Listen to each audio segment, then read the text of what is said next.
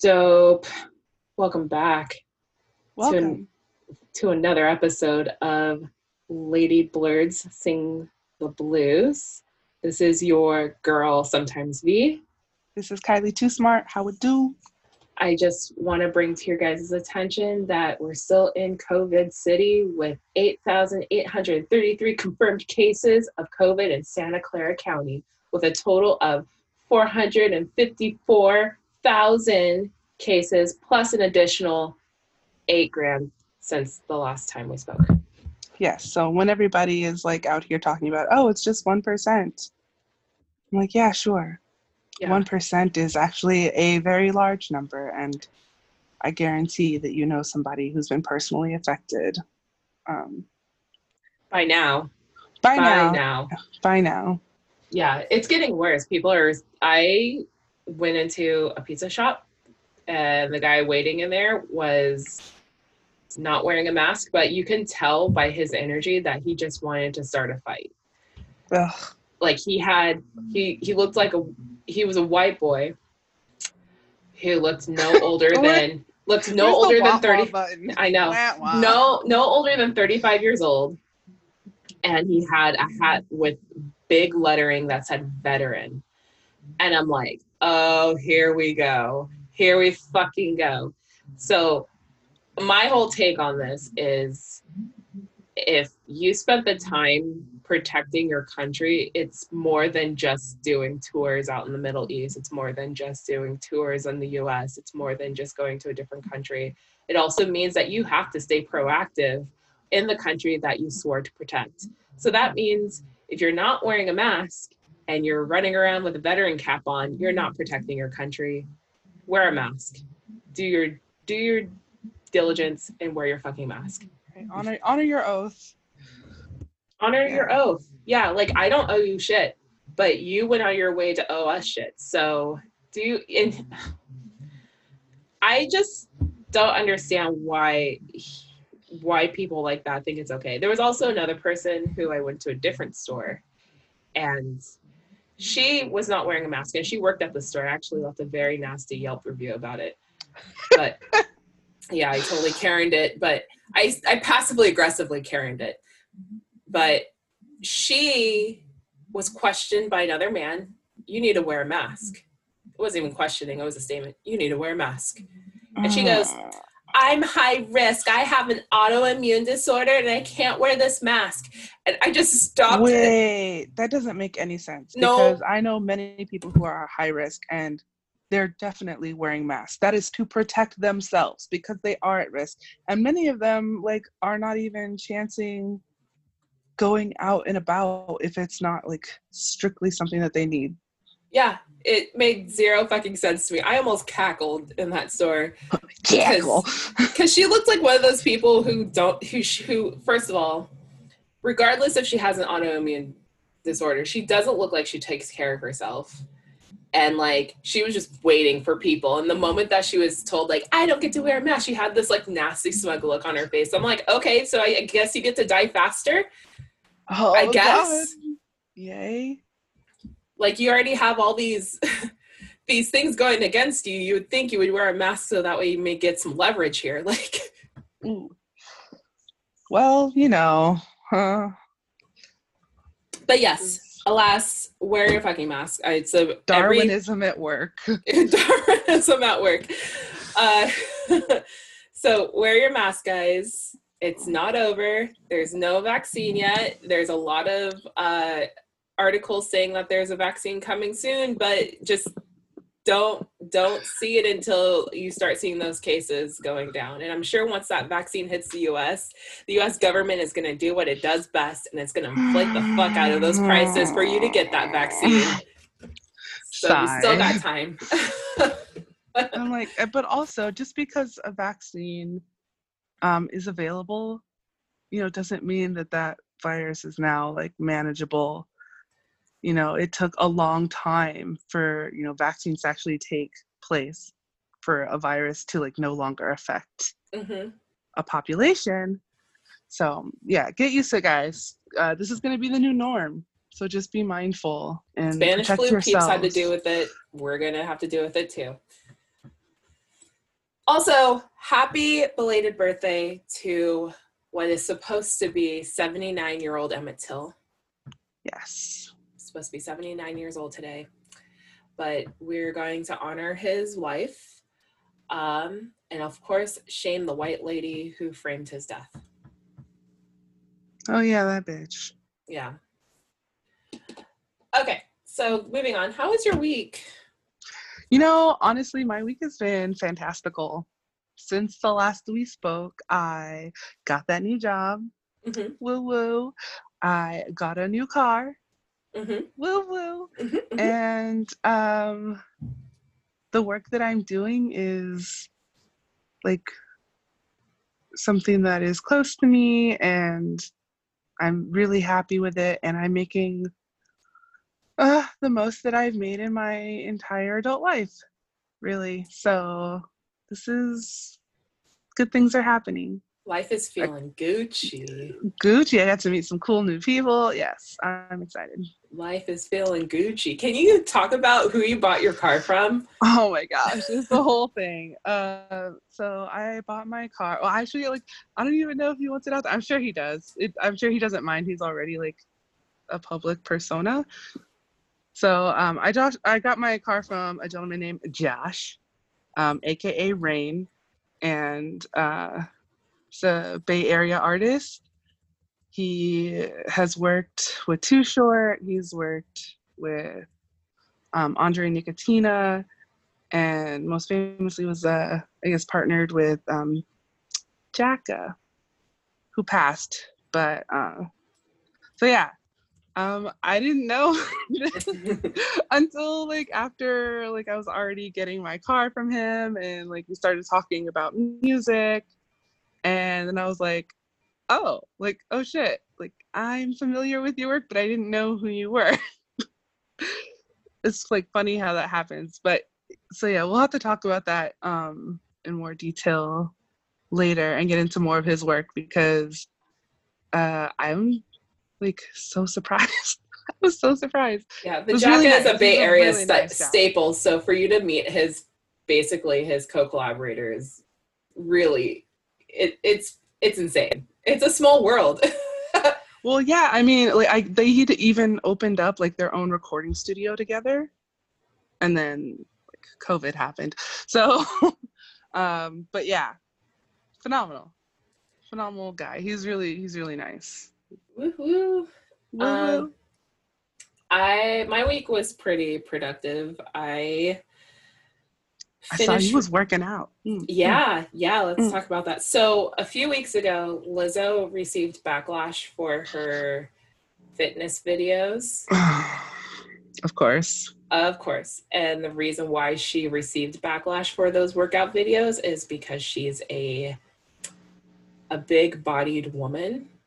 Mm. A big-bodied woman who is black. Booty big- baby, A big-bodied woman who is black and who is also successful. Like I like them. So, of course, like all the fucking gremlins and trolls from the basements of I Instagram are of course gonna make comments about like fat girls working out. What the fuck? And it's like, well, where are we supposed to start? I never, I never understood that mentality. I can't tell you how many times like I felt uncomfortable in a gym, or like I can tell people who try to like secretly record you like it's a joke, like it's a funny thing, like huh, I'm this fat bitch just trying to work out. Like, yeah, but I'm actually working out, so I don't understand why you're complaining. there's so many yeah there's so many underlying things on why people get to the size that they get to so for anybody to comment on anybody's journey it's just completely heartless and very insensitive but of course you can't stop the internet right so anybody who comes from the crevices of 4chan or reddit or even from just their mom's basement they're going to find something to say while eating a whole ass bag of doritos topped with nacho cheese These So- people are not people who are concerned about health. Clearly, I'm like, dude, go Like do the- something more productive with Yeah. your life. like a side note, like someone was there was a famous boxer or I think it was like an MMA fighter showing a video of how he was working out and then there was people in the thread who don't have anything to do with working out or being an MMA fighter were critiquing how to how how his workout was going. It's like you're going to really critique a world champion here. and you guys don't have anyway. I'm critiquing people. We're we're people critiquing people here, okay? Critique. so anyway, give you my um, opinion.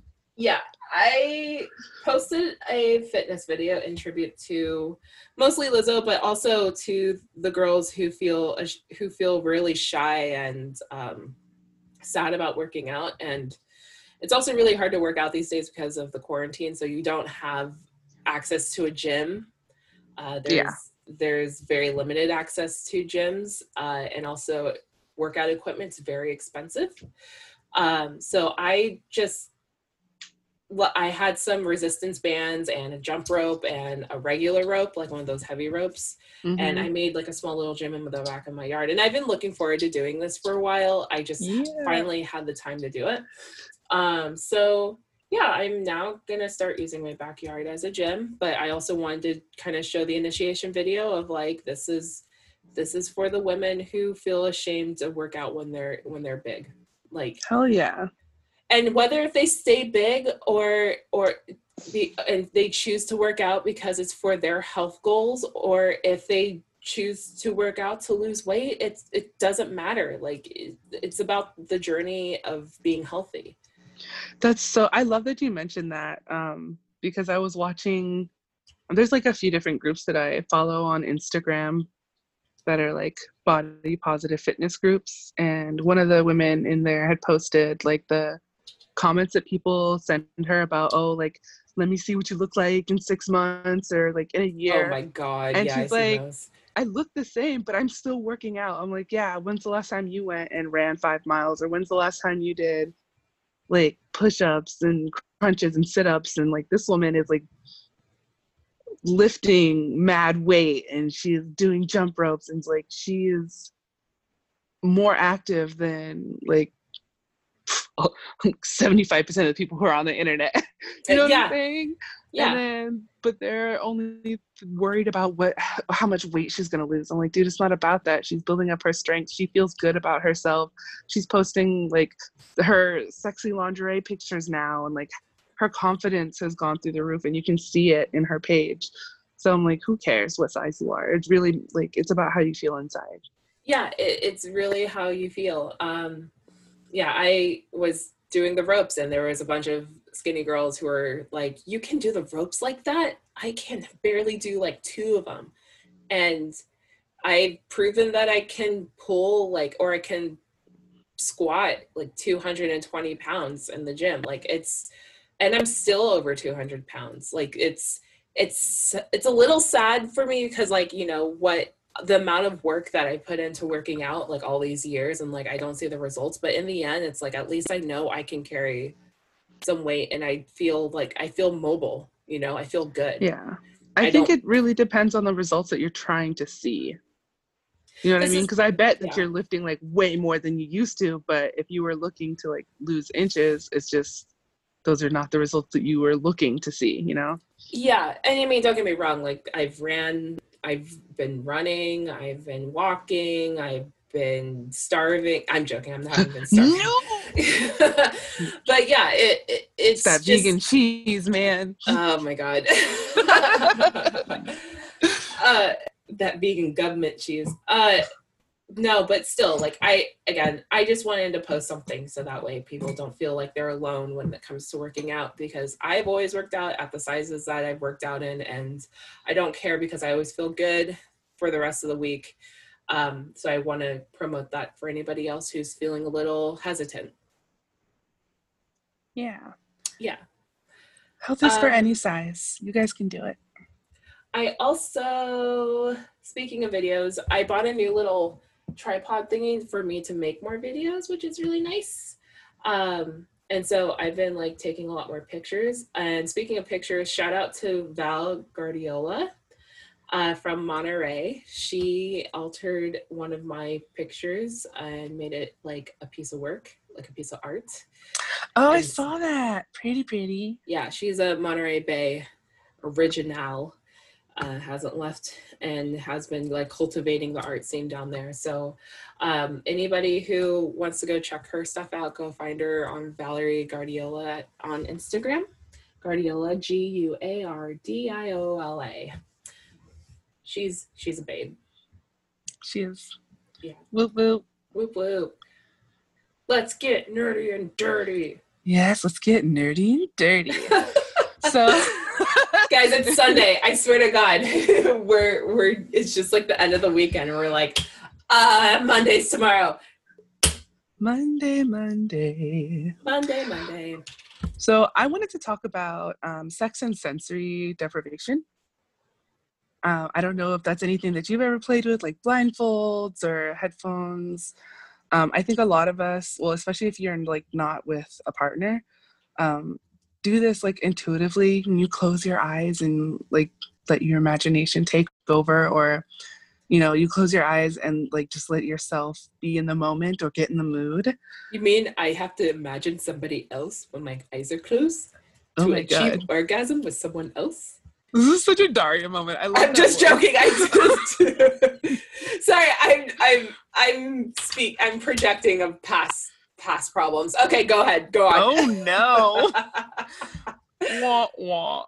No, so um I wanted to talk about this um like neuroplasticity, which is kind of like the the blind warrior syndrome, you know, like you lose one sense and all of your other senses are heightened.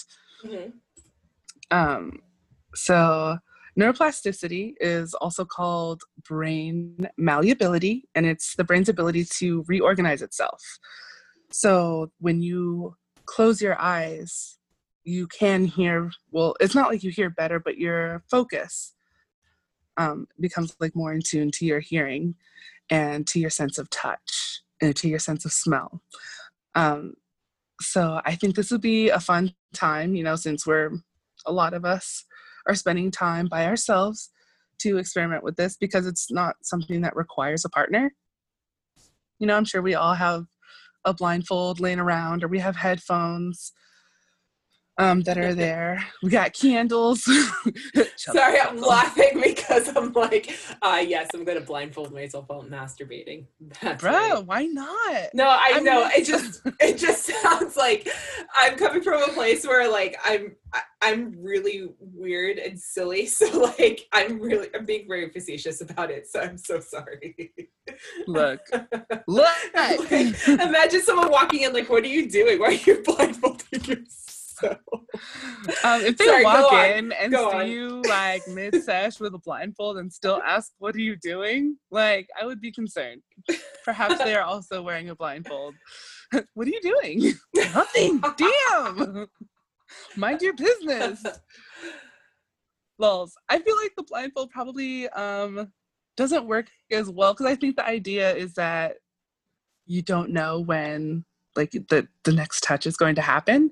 Um, or that like your sense of touch is heightened. But if you're touching yourself, you already know, like your brain is already knowing to expect that you're gonna have that sensation. But it might be nice. yes. Ask ask away, lady. How did you figure this out? um, mind your business. How do I deprive my sense of touch through this? No, one does not. Actually, you can't. Okay, so people who like wearing um like the rubber suits I'm and sorry. the latex suits, Okay. or like who like wax play, that is a way of um playing with your um sensory. Especially, I hear like when you if you have like the latex paint and then it dries and then like you peel it off. I feel like that feels amazing. I hear that feels amazing. I have not done it myself, but I want to. Okay. but yes people who like leather who are yeah that's that, that has a No, this is no, this is no, I, no. I'm I'm laughing because I'm thinking of dumb scenarios like how you deprive your sense of touch. Do you just like sit there and not touch yourself? I wasn't Yes, thinking about latex. I wasn't thinking about latex or, or wax play. I was thinking you like somebody. childish straight somebody I was just thinking that someone's on their bed like in a star, and they're Yes. think- and they're just like like heavily meditating, of like what their next yes experience. meditate yourself to orgasm baby do it. I'm sure that's a thing. I'm sure it is a thing yeah, but it's just that'll like- be a next a next topic to talk about No, I I'm I feel bad for laughing. I shouldn't be laughing. Don't feel as bad. Much. No, I Please I laugh. totally feel bad because like I don't want someone Release to listen to this being like, but I do this. Why is she laughing? Why is she laughing? I I learned something new today. Did you? Thank you. yes, you're welcome. Um, I also in like reading, it was like uh, some people, some people are like really uncomfortable with this, especially um, like the sense of sound. Uh, a lot of what I was hearing is like if your parents sometimes you rely so heavily on like listening to what's going on in your house to make sure that your children aren't destroying shit that having God. earbuds in um, during sex can actually be like distressing or you know what I mean? Like it, Yeah. it stresses you out and like kind of takes you out of the mood. So um, they, yeah, they're it's just you got to play around, see what works for you and your partner. If you're with a partner, if you're lucky enough to have somebody uh, cohabitating with you during these times. No, I think Um, that's great because the most common sensory deprivation is what people use are blindfolds. Yeah, right? Um, and with blindfolds, like people like to do things like the stereotype of getting ice and putting around the body, or finding different objects to like re- to like like feel their partner with to see how they react, and then it goes from all that foreplay to like probably oral. Like I I can see the lead up to this. Ooh, some some labia massage. Some labia massage. yeah I feel like that, that Si, sounds much señora. nicer than pussy massage. How do you? I don't know. How do you feel about the word pussy? Pussy. Um, it kind of fits in the same category as titties. Titty. Like, oh god. Yeah, we're gonna put that away. That goes in a corner. like if anybody calls my boobs titties, I get really mad. I get turned off. Yeah. Immediately. Or if someone Idiot. takes it to the next level and they say tiggle bitties, and I get No. really upset. And it reminds me of like Terry Crews singing in White Girls. And so Oh, I get I get really, really like like upset. Takes you to a non-sexual uh, scenario real quick. Yeah, but then I feel like if anybody calls my boobs breasts, it's too formal. like, Breasts. Yeah, that's like um what what are you bra shopping or you're at the doctor's? like walk into the room. Please walk into the room with a business suit because that's what it sounds like to me. I'm going to examine your breasts now. Your breasts are lovely. Your breasts. Your breastises, your breast your breasticules. Your breasticles. Yes, your breasticules. Well, So, that's yeah. nice. And let's not forget, you know, your sense of smell, your sense of taste.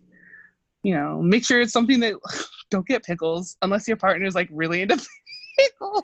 That's right. Pickle your pussy and pickle juice. Pickle that pussy. Oh Pickle Lord, that that pussy. that sounds, sounds terrible. foul. Yeah. That sounds all kinds of not good. that Um, sounds like a week long yeast infection. Oh, no, no, not even week long. Let's say like a month long because yeast infections usually last for a week. Yeah. Depending on how fa- like how slow you catch it. How Or much did- cranberry juice you drink? Well, that's a UTI. It's good for everything. I learned, um, speaking of juices, that dark cherry juice is good for like your joints and everything. Good for gout if you have gout. But anyway, we went all the way around this topic. Okay, guys, neuroplastic neuroplasticity. Neuroplasticity. It Yes. means that your brain reorganizes its senses once one sense is deprived. Deprived. Yes, Deprived. deprived. Be like Daredevil. Find that spot. Find that spooty. Okay. Let's go into talking about my my long lost uh, mother of another century. Um. Please Mel- do. Melba Liston, who we've been putting off for a few weeks, but now we can finally talk. We're sorry, We're- Melba. We're sorry, Melba. Things the world has been awry. Things have not been good. yeah the the world has not been good um so she was born in kansas city missouri uh shortly moving over to los angeles california when she was around um 10 years old Uh, she got her first trombone when she was seven. Um, and it was one of those things when she first saw the trombone in a store shop, she was like, This is my true love. Like, this is the thing. This is what I want. This is what I want to do. It's so Mm. beautiful. Um, and so her mom bought it for her, and her grandfather, who was a guitarist, actually encouraged her to play and keep going and learn learn the jazz. Learning the jazz. Yeah. So when she moved to um, LA, she studied under a woman named Alma Hightower, who is very known for working with uh, some of the jazz greats, such as Dexter Gordon and Eric Dolphy. Um, she was actually classmates with uh, Dexter Gordon for a really long time, and she ended up being on one of Dexter Gordon's first uh, albums, which was Cry Me a River, and she soloed on the song called Mischievous Lady. Ooh. So it, for a while uh, in the 1940s, uh, she worked at the Lincoln Theater, um, and she also worked in the Pit uh, in Los Angeles. And then shortly after, she sh- joined the Gerald Wilson Big Band. And at the time, Gerald Wilson is very, uh, very much a big deal. Uh, he had a big band. He was like a top arranger. Um, I was actually lucky enough to see him live at the Monterey Jazz Festival, just to Yeah. know how old he is. Oh, um, and while she uh, played in that big band, like she also met uh, Dizzy Gillespie. Um, and Dizzy Gillespie is like, wow, a woman, like this is awesome. Like I need you to be in my band instead. And she's like, okay. And right? you know, oh my, and sorry, go on. no, I was gonna say just to like let you know the caliber of musician that um, Dizzy Gillespie was working with. You know, he worked with like John Coltrane, John Lewis, hmm um, many other like huge, huge um, musicians in our world. Yeah. And like kind of just getting into these bands, like this is when she started to discover like the touring world, the recording world. Like she was very immersed in these worlds. Um, of course, being like a black woman playing like an instrument um, that is not a piano or a or she's not a vocalist like there was a lot of skepticism and challenges that she had to overcome but also at the same time she did receive a lot of support through her peers uh, to keep playing um, kind of towards the end of her touring life, like around 1949, uh, she toured with Count Basie, and then she also toured with Billie Holiday, which Billie Holiday is a legend, but also remember that Billie Holiday is kind of a hot mess. So like, Do they? I feel like those two always, almost always go hand in hand. well, Billie Holiday was kind of like a like a rebel. Like she always had a smart mouth on her. Uh, she was very vulgar. Um, and she was always into the, the drugs and the alcohol. And so it's jazz, baby. Yeah, and Oh she wasn't like a victim of any of this stuff. This was just her life. This was just the life that she wanted to live. So but she toured with she Billie savage. Holiday, and I think one of the last straws for Melba, anyway, for her touring life was that uh, her and Billie Holiday ended up in South Carolina on a tour, and they were both broken stranded. and Oh so God. she was like, okay, like this is a lot. I don't know if I want to keep doing this. So she took a, a little bit of a break. Um, and she started teaching for about three years. And then she also did some clerical work. So she worked all around LA just to kind of keep the bills up because, you know, for teaching and not playing as much and clerical work, like you, you got to keep the lights on, right? Um, and then she also acted as an extra in a couple of movies called The Prodigal and as well as The Ten Commandments in 1955. Um, but don't get me wrong, because she is a novelty instrumentalist, um, you know that little whisper that comes from your closet. It's like, hey, come back. Hey, come back. I need you again. I need you. I love that whisper. that- I need you to toot that horn, Melba. It was Dizzy. Dizzy was that whisper. That's what I hear when I put my blindfold on. Um, and I just you're welcome. I just want to clarify for um, our listeners out there. Oh my god. I don't think people realize um, when somebody says that somebody is an instrumentalist or, or a musician, um, how much really go, goes into that work in terms of arranging and composing um, music. I've seen you work personally, and I'm like blown away. But I also know a lot of musicians who you know can't sight read or the they learned by ear. Um, she did not. she Yeah. composed and arranged like amazing pieces of music. So please carry on. I just wanted to put that in there too, in case that wasn't clear. That she's also like on top of just being a phenomenal um, musician, that Mhm. she's also arranging and composing pieces for um, all these people that she's working with. Yeah. exactly. I can't believe you did that. So she Dizzy was like, I need you to come back. I need you to play for me. Please play for me. And she's like, okay, I will go ahead and play for you. And so she returns to Dizzy Gillespie's big band in 1956. And then uh, that led into uh, recording with Art Blakey and the Jazz Messengers um, for a few of his projects. Um, and then she also formed an all women quintet called Melba and Her Bones. So that was something that she kept up for a while. Um, in 1959, she uh, visited Europe.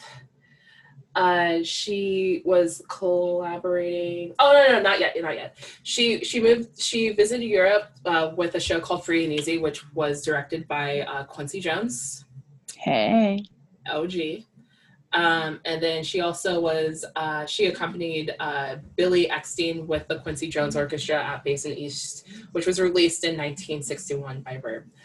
Uh, another big milestone for her is that she started collaborating with Randy Weston, uh, who was a big time uh, pianist who is known for arranging his compositions for mid to large size ensembles.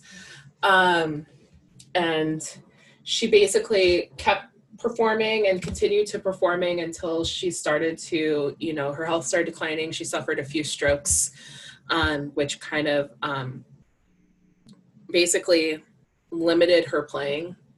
Um, and then after that, uh, she uh, passed away um, around, I believe it was like, I think 1999. So yeah, um, I do believe um, as some people may call her, they call her kind of like the unsung hero of jazz. Um, you know, and again, she's like one of the most famous women trombonists, like the first famous woman trombonist, like for jazz. Um, I mean, and not only that, like she transcended jazz. She was mixing like more contemporary sounds. She was mixing like Motown. She was Mhm. mixing African rhythms.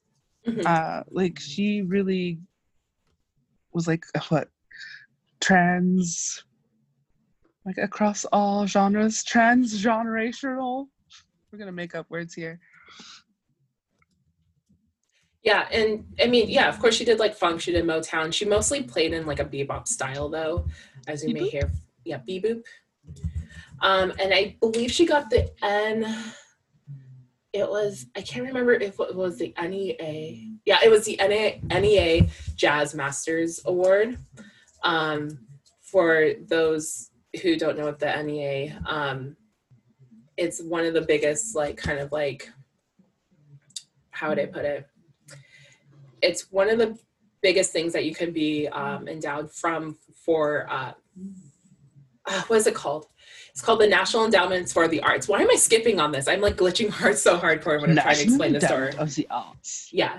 So she was awarded um, that award. Um, and that's a big deal when it comes to um, being in the jazz world. Like that's something that you want um, next to being acknowledged in Downbeat magazine. Um, so yeah, she had a pretty, um, I would say, iconic life. Um, and yeah. Does the audience have any questions? right? I wish, I wish. Um, I don't know. I just think, you know, especially like in these times where we're talking about Black Lives Matter and we're looking at the contributions that Black people have in all kinds of industries, but you know, especially where we're concerned, or especially like where you're concerned, music, music wise, especially in jazz. Mhm. Um, like you can't deny the work that she put in and that even like even though she struggled so much you're still facing a lot of those struggles Yeah, there's a lot of things with her that really aligned with me. Um, pers- like on my personal level, is that first of all, I've dipped my toes into performing and doing a bunch of performances and and trying to see if I can make money off of that. That's obviously something I cannot do as a woman trombonist. That's hard. it's really, really hard. Um, not only that, but being the only woman in the bass trombone segment of the the trombone studio in in college, being one of the only women playing uh, bass trombone in Monterey, um, being one of the only women um, in the trombone section during high school or being the only trombone player in high school. Like it's it's a very isolating um, it's a very isolating uh, experience i would say because you you get a lot of um, compliments and support but you also get the other side of like why would you want to do this? Yes. Um, you also get a lot of competition from the guys. Um, camaraderie and competition. Yeah camaraderie and competition like it goes hand in hand and i think i got an equal amount of both right? But of course like with all negative experiences the negative experiences are going to weigh heavier. Um i wish i would have admitted that during an interview i did in like 2012 which i'm hoping that lady trashed what i said because that's not the same values that i i I articulated then that are lining up now. I'm a little bit more awake. My third eye is open. Whoa. She so, but yeah, I have experienced a lot of um, heartbreak. Um, I have experienced a lot of like, we only need you because you're a girl. I have experienced a lot of, you can't hang with us because you're a girl. I've gotten the I've gotten I've had to like prove myself again and again and again and I still get like basically volleyball down into the sand again because like there's someone else who might be prettier or white or um more experienced or has like more better networking or even I'm sitting here and like I actually have more significant networking but and yet I still get challenged um, and so, or you ask to be paid for the experience that you have. Oh yeah, asking for payment is like a laughing stock. Like I have friends who will say like, "This is what I'm getting paid," and no ifs ands buts. And people are like, "Yes, sure," but when it comes to me, it's like, why would we ever pay you that? So I've I've gotten a lot of angles with being a women trombonist that I would say that caused me a lot of trauma um, that I'm still working through. I'm not saying Melba experienced trauma, but um, I like for example like i'm now getting back into practicing again because from my whole college experience which i felt was like the prime of my playing and i don't want it to be the prime of my playing um i i'm still overcoming a lot of trauma that i experienced from the toxic world of music. Um so i stopped doing that and i um I actually went into teaching and ironically enough I I'm doing clerical work right now and I'm not saying I'm gonna bounce back and tour with like Maria Schneider's orchestra to be the equivalent of like Dizzy Gillespie's orchestra, but um, I playing trombone is something that it's not going to escape my identity. It's part of who I am. I've done it since I was nine years old. I've done it for like for 20 years, um, and so I've it's not going to leave me regardless of whatever I wherever I'm at am in life. Um, I just wish I had better support in my community as I became more and more adult of she can't do that, she can't hang, and I get zero support. Whereas I've seen the opposite where people go, Oh, he got potential, he needs a little work there. I'm gonna go overcast and mentor him. And I've seen this happen where it's like, wait, but I want to work with you too, but I don't look desperate, you know? Yeah. And it's heartbreaking. So I have to learn a lot of things on my own, um, which I prefer to do now these days. But um, it's really a shame that it playing an instrument that has so much power can have people try to strip that power away from you. Black um, women in power, baby. Yeah. Um, but yeah, like I look I look up to her a lot. Um and every once in a while I try to find like a new fact about her. I really want to know what happened in South Carolina between her and Billie Holiday. Like I really want to know. Billie Holiday is also another person I want to talk about, but that's actually fun fact and early aver- uh, early promo that Ill Exotic's going to do a presentation pretty soon in August. Hey. And I'm, I'm going to talk about the, the, the messy life of Billie Holiday. um, and I don't want to make fun of her. I, I want to just say like who she was based off of the interviews and and the information that I I research. But she is incredible. Like from you know what I think it is about Billie Holiday? Like she didn't really have a public persona. She really was just fucking out there living her life. And Yeah. like wasn't crafting any kind of veneer for public's sake, you know? yeah, she just didn't like. It's not that she didn't care. She just hadn't. She had an agenda. The agenda was like basically she's like I'm gonna get somewhere with this, and she got somewhere with it. Raw. um and she was she had such a hard edge to her. So i'm like okay okay i can fuck with this. Whereas before when i heard about billie holiday the dichotomy was that people felt like oh she's a lost soul. She was a prostitute as a young age. I'm so i want to feel so sorry for her. But like everybody who's worked with her like nah dude she was fucking scary. I i didn't want to piss her off. Bruh. Don't fuck with Billie Holiday. but Billie Holiday's for another day. Um, let's talk about Little Miss Grace, who has been incarcerated at the age of 15 by dishonorable Judge Mary Brennan. Uh yes. Okay, so she's um a 15 Emphasis on dishonorable. Dishonorable judge. So she's in uh, in Michigan actually, and basically, what happened is she was not um, submitting her schoolwork online, and um, they said that because she had not completed her schoolwork online, this violated her probation. Now she was on probation, so I think a lot of people like miss that about the story. They just think, oh, she didn't do her homework and that's why a judge threw her in jail. Like, you know, of course, there's always a little more to the story, but this um, this is like above and beyond what would be like considered reasonable, especially dealing in the middle of a pandemic that you would separate a child from her home. Um, is just like fucking mind-boggling to me. And not only that, but the judge treated this young girl, this girl, like she was a grown woman. Her justification for giving her such harsh sentencing was that she believed her to be um, a threat to the public safety.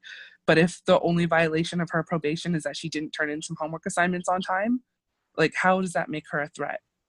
I, I feel like this really is just a prime example of the agenda to incarcerate Black people. Oh, totally. So I was, I'm currently listening to a book right now. Um, I think, so you want to talk about race. It's by uh, Ijeoma Oluo.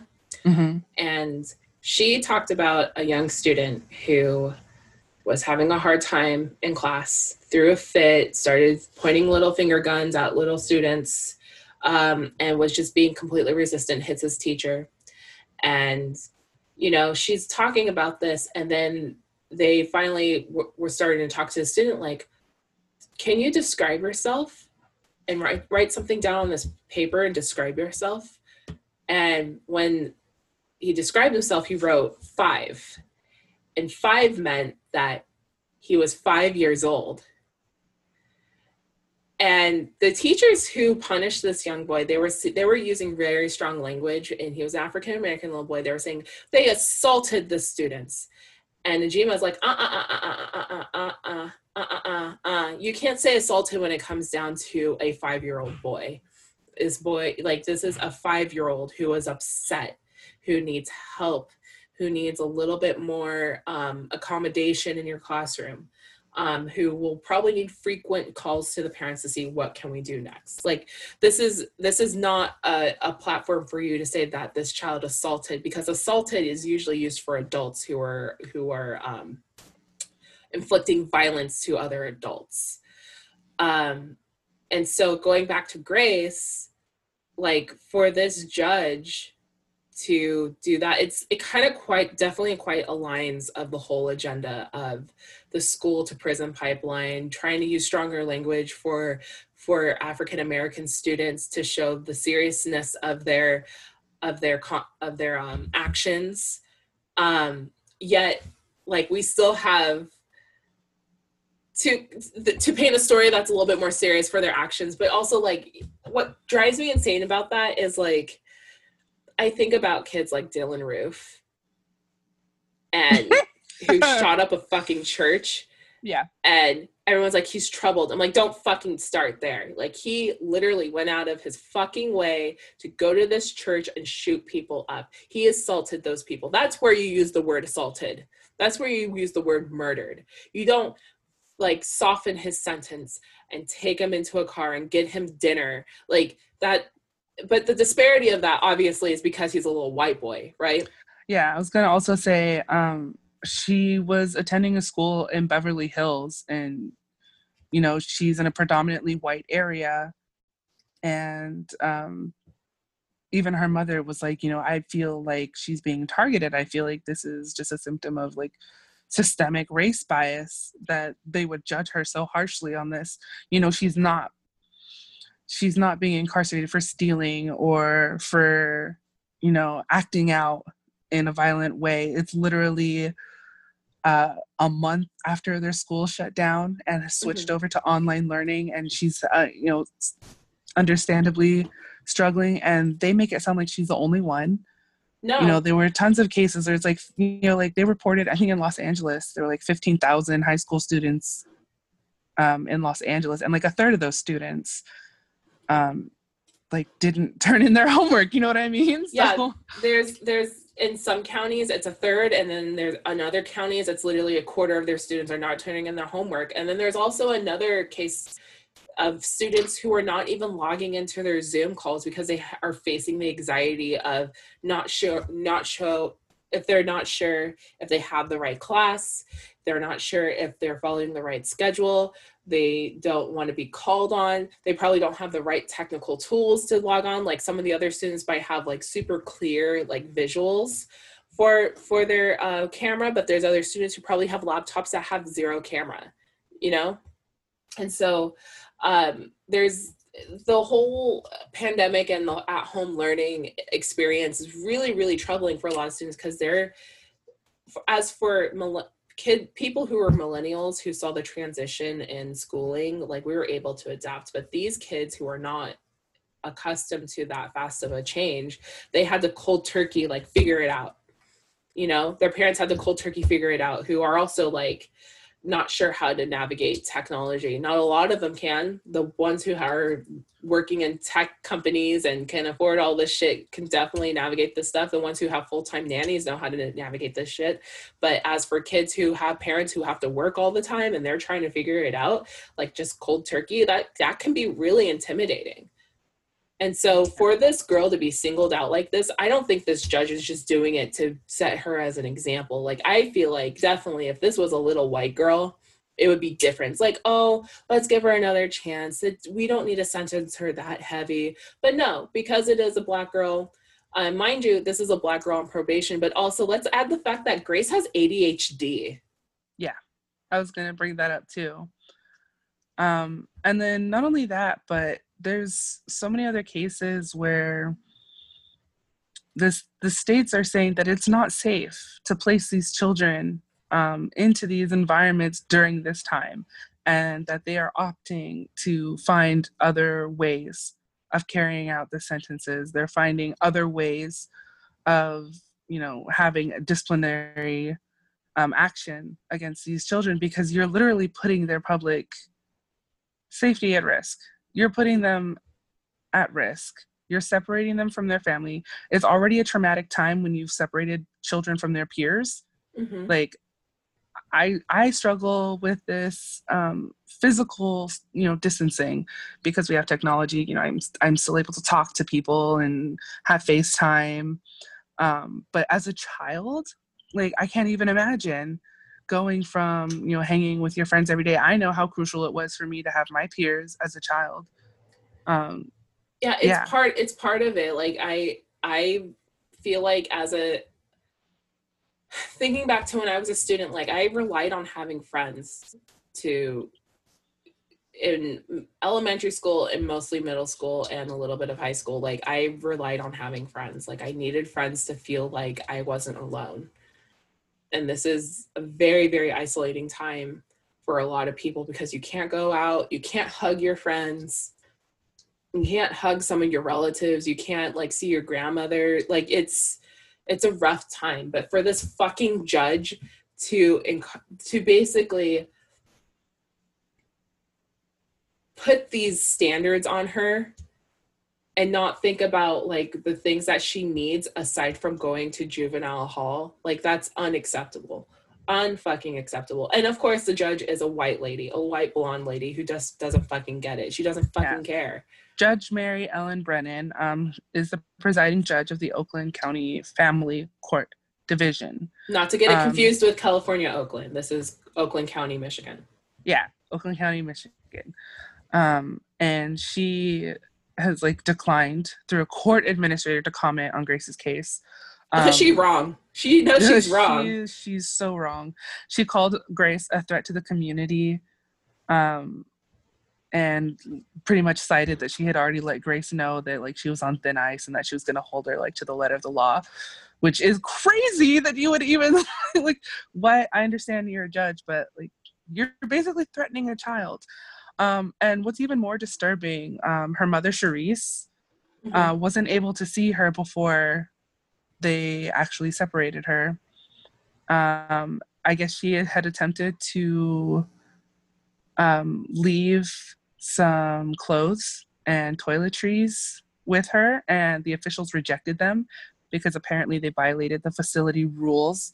And the rules were like underwear that wasn't briefs or face wipes that contained alcohol, um, a pair of jeans that they deemed um, inappropriate that were too tight.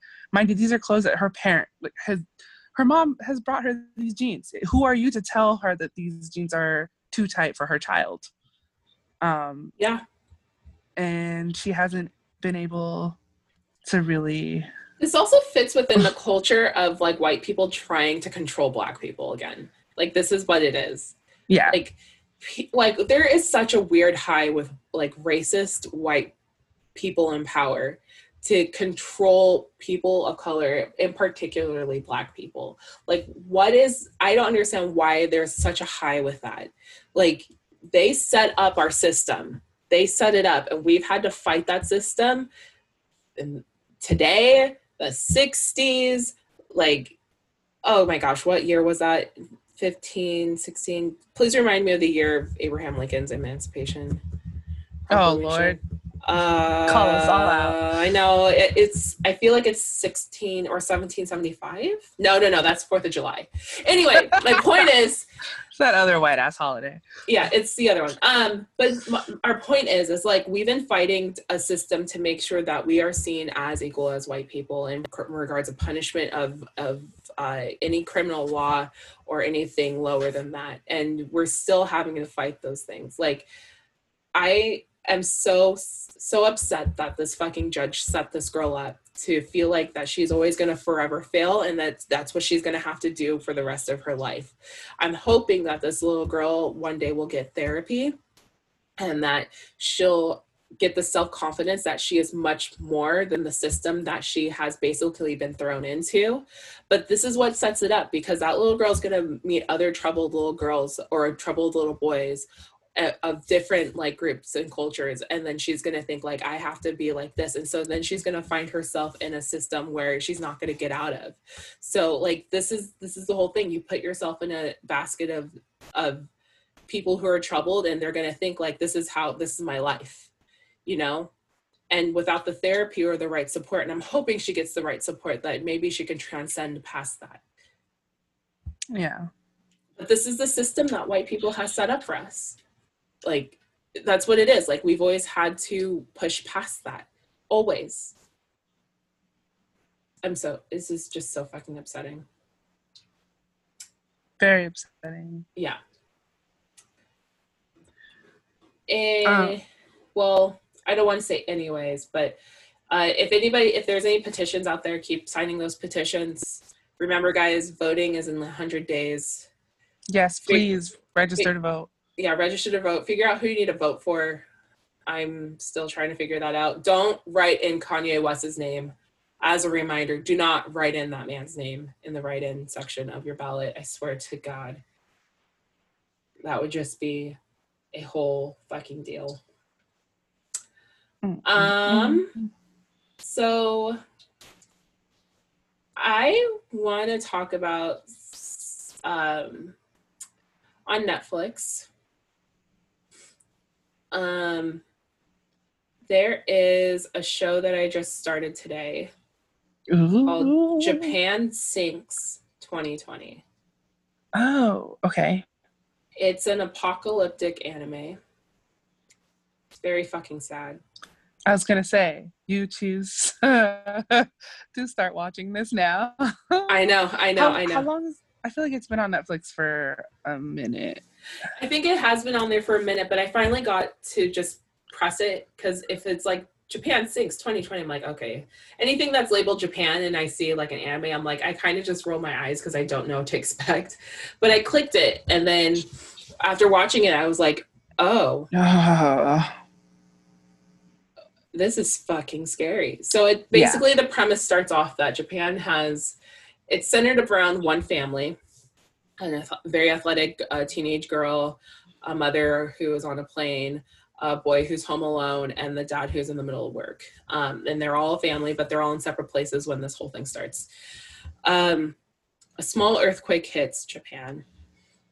And then the aftershock of the earthquake actually turns into a devastating, like, tear shit up, everything is over type of earthquake. So um, it's very gruesome just from the beginning. Um, and you see the different sides of how the earthquake hit. So you see the earthquake hit the school and the girl survives, but like she sees like all a bunch of dead bodies being tossed around, like the whole room is just trashed.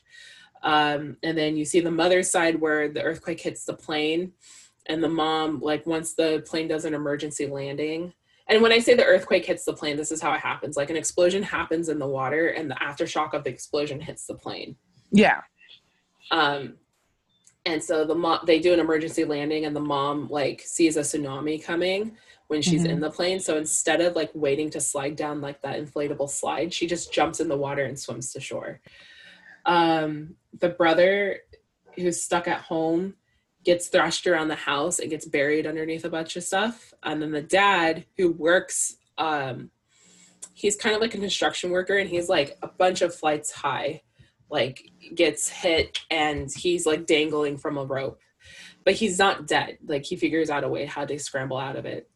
Um but you get to see the different sides of how this family handles a a disaster scenario and the people that they come across and all the obstacles that they kind of hit with it um in the second episode itself like i was sobbing like Yeah. Well, I mean, I I, was super knew that it was gonna be like, like heart wrenching. So the um, filmmaker Masaki Yuasa Mhm. um, also did like Devilman Crybaby. Mhm. So if for anybody who's ever watched that, like you already know how like visceral Devilman Crybaby is in those scenes of like depicting violence. It's like very graphic.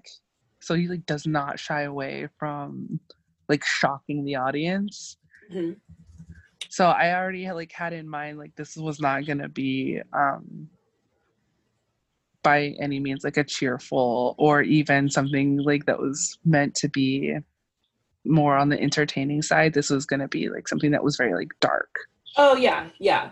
Um judging by the animation style, um judging by the animation style and like just seeing how everything is just going from one to another, like I obviously like you can tell it's not gonna be like some sort of like Fullmetal Alchemist type of dark where Yeah, there's no, still kind of comical er- times in the in the show. There's nothing like there's nothing comical. There's just a yeah, lot there's of no like comic relief. It's just death, loss, tragedy. yeah and you get so upset because you're like, wow. You even experience like racism in the show, and that's like it's just a lot. So like I would recommend anybody who is feeling like needing to see like a well, I wouldn't say needing to see, but if you guys want to check out like a devastating um, flick or series, I I would recommend Japan Sinks. It's very engaging and, it, and you're immediately immersed. Like I I would recommend that show before it gets taken off of the flicks. Oh, sorry. My It's okay. brother was calling me and stop. I'll call Tell you your later. brother call your brother later. I'll I guess that, later, that's a good thing to go on to the next thing. So tell me about some Avatar. Ooh. Um, so yes, Legend of Korra is coming to Netflix and um I can't remember if they had a specific date for it yet. I really hope it's not a hoax. I would be really sad. um, Korra. No, it is coming to Netflix. It should be ooh, August 14th. Hey, happy birthday to a certain Leo I know. It's Leo season, yo. So Legend of Korra, um, first of all, female avatar, which yay yay. I honestly Female Really? gay avatar. oh female gay avatar. I cannot let that part slide. I was really hoping um that they were gonna do a series for uh Kyoshi, Mhm. just because like she seemed like such a badass. no no qualms about like All other people who are avatars doing find bad.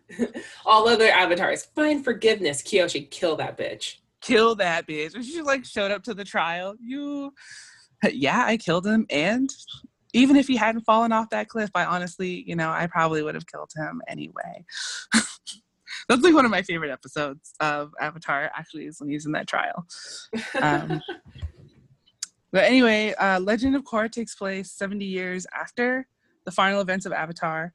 So you get to see, you know, uh, all our favorite characters grown up. I won't say all, some of them uh, have passed, but I won't spoil it because I don't want to like give you too much.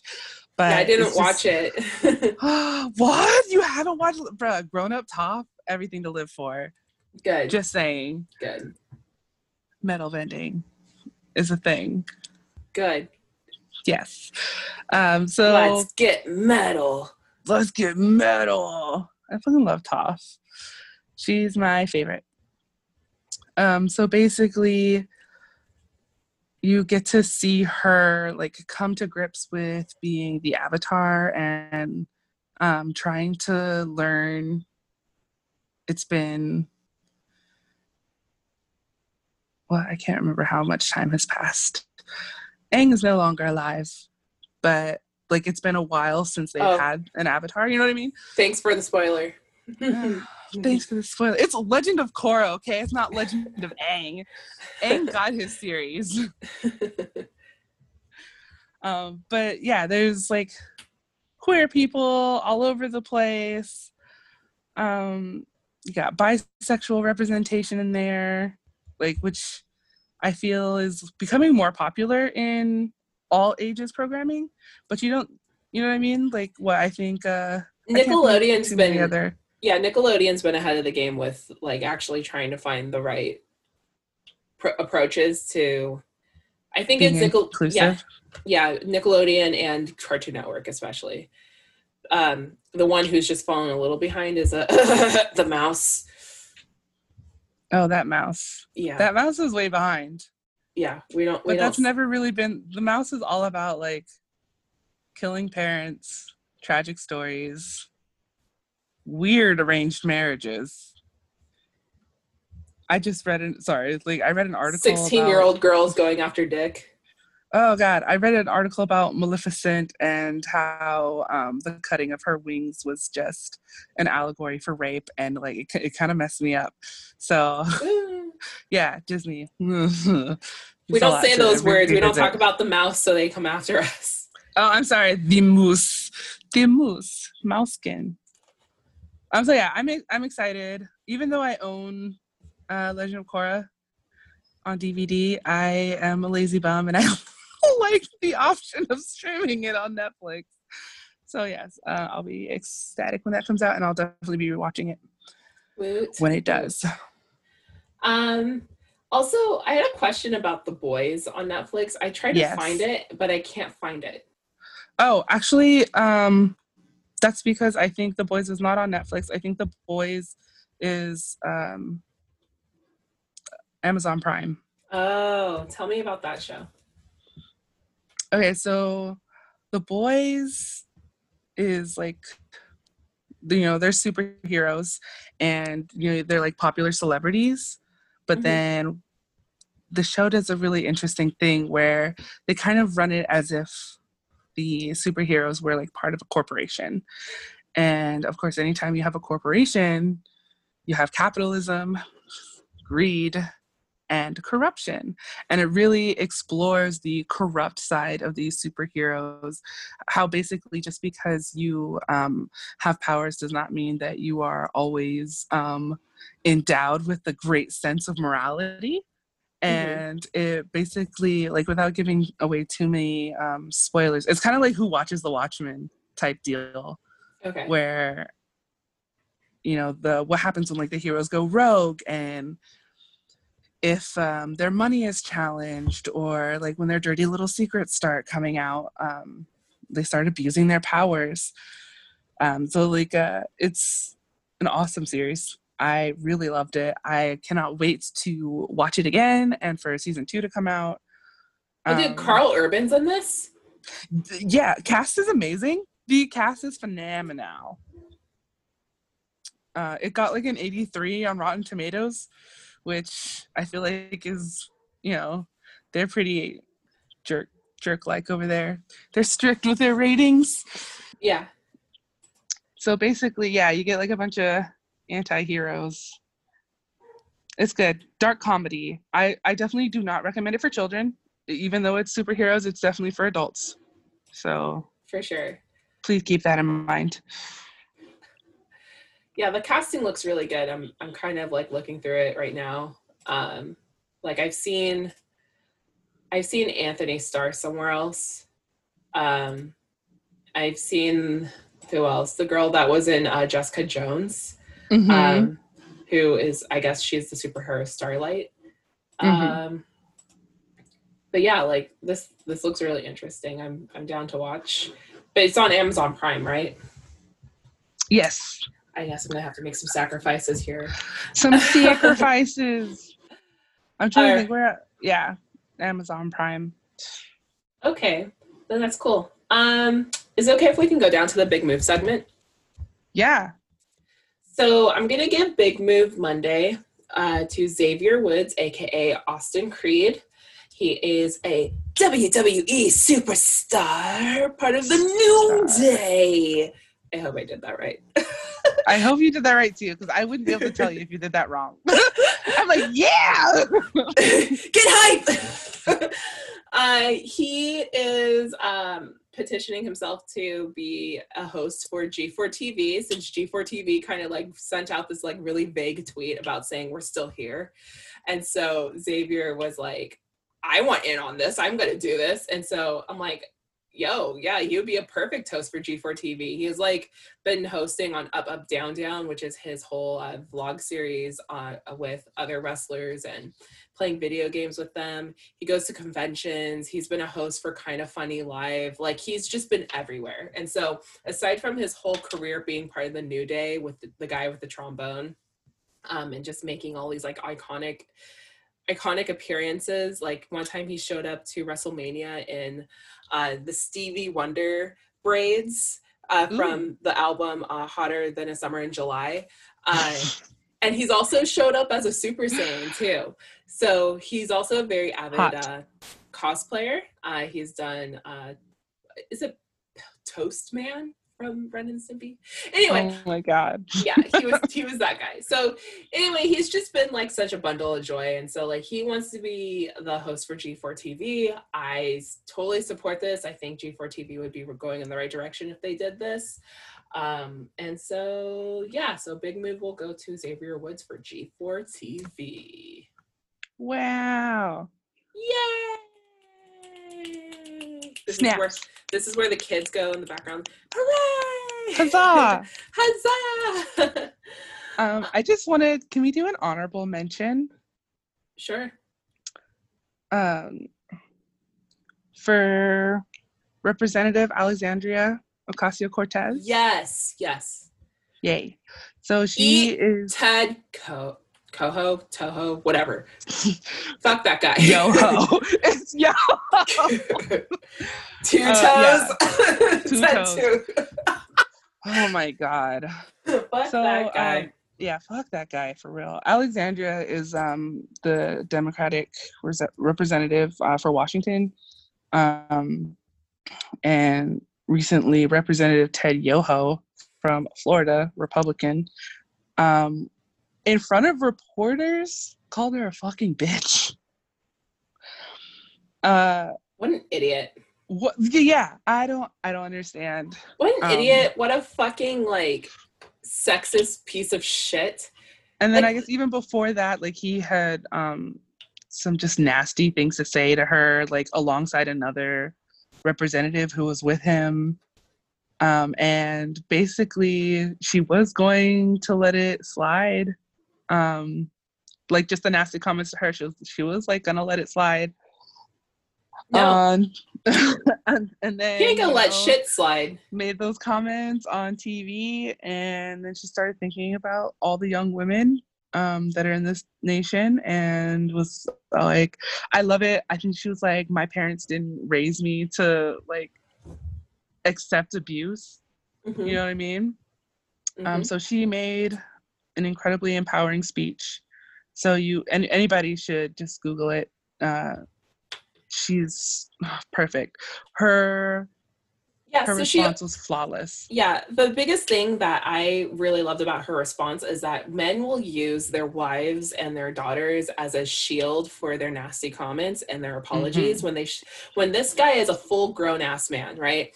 He shouldn't have never said this in the first place. It's one thing when you're like a child and you say it and you're like, "Oh, I didn't realize I'm just spewing shit." Like whoa and then you grow up like years later and say this but this guy is an established representative an established representative who's been um basically the ranking member of the house foreign affairs subcommittee on asia the pacific the non-proliferation and speaks on before the gop house. So he's he is a strategic talker. Anybody in politics is a strategic talker. Anybody on the executive committee of anything is a strategic talker. And for him to just out like go on a whim and say that or go off of a whim and just say it like he has zero control those are lies so his apology ain't shit his whole like thing His like, apology was not even an apology. yeah like, and he then apologized for getting caught and didn't actually address his behavior. Oh, totally. And so for him to just like, if he does apologize, I didn't read his apologize because like I don't, I don't fuck with white tier apologies. Like I just don't. But like for him, if he uses his wife or daughter being like, I have a wife and daughter, and I understand how important it is not to say those things.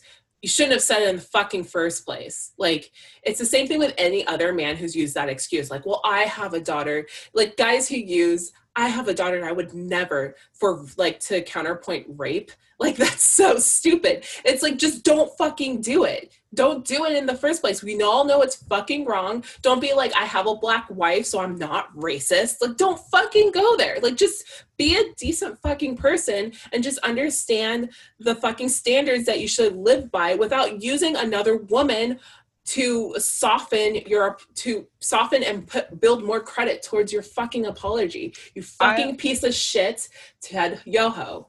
I really, I do want to read his apology just so you guys can understand. No, Um, God, no. that it was oh my God. No, Uh, please, just please. don't waste two minutes of my time. Please, please.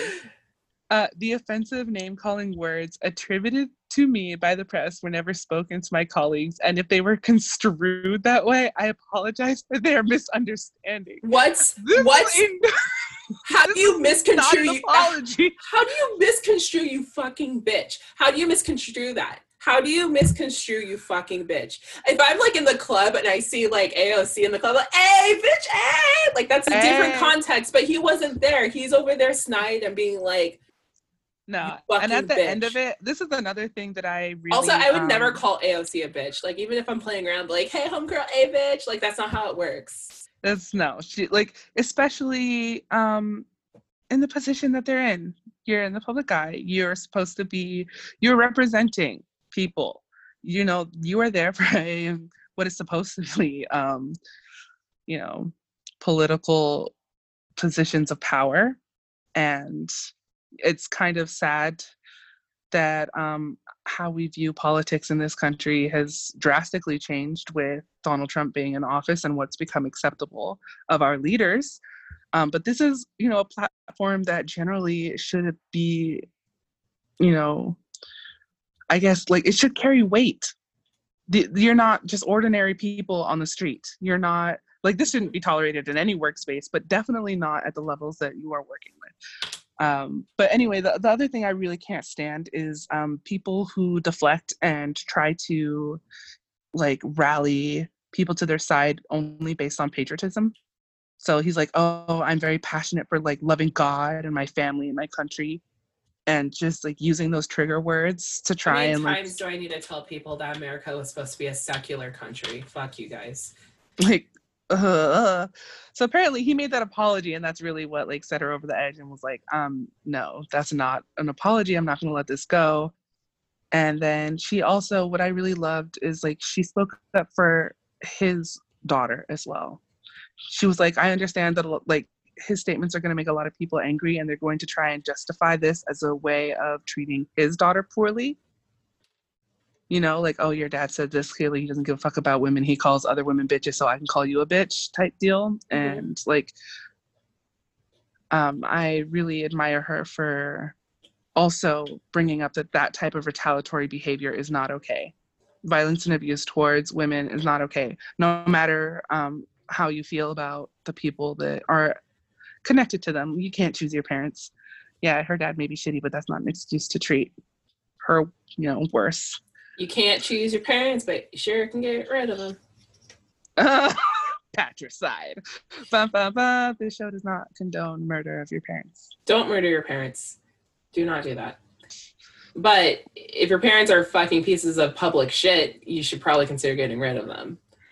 Wow, that worked for both her mother and her father. Because her mom's fucking a piece of political shit. Hey, Yeah. I'm sorry.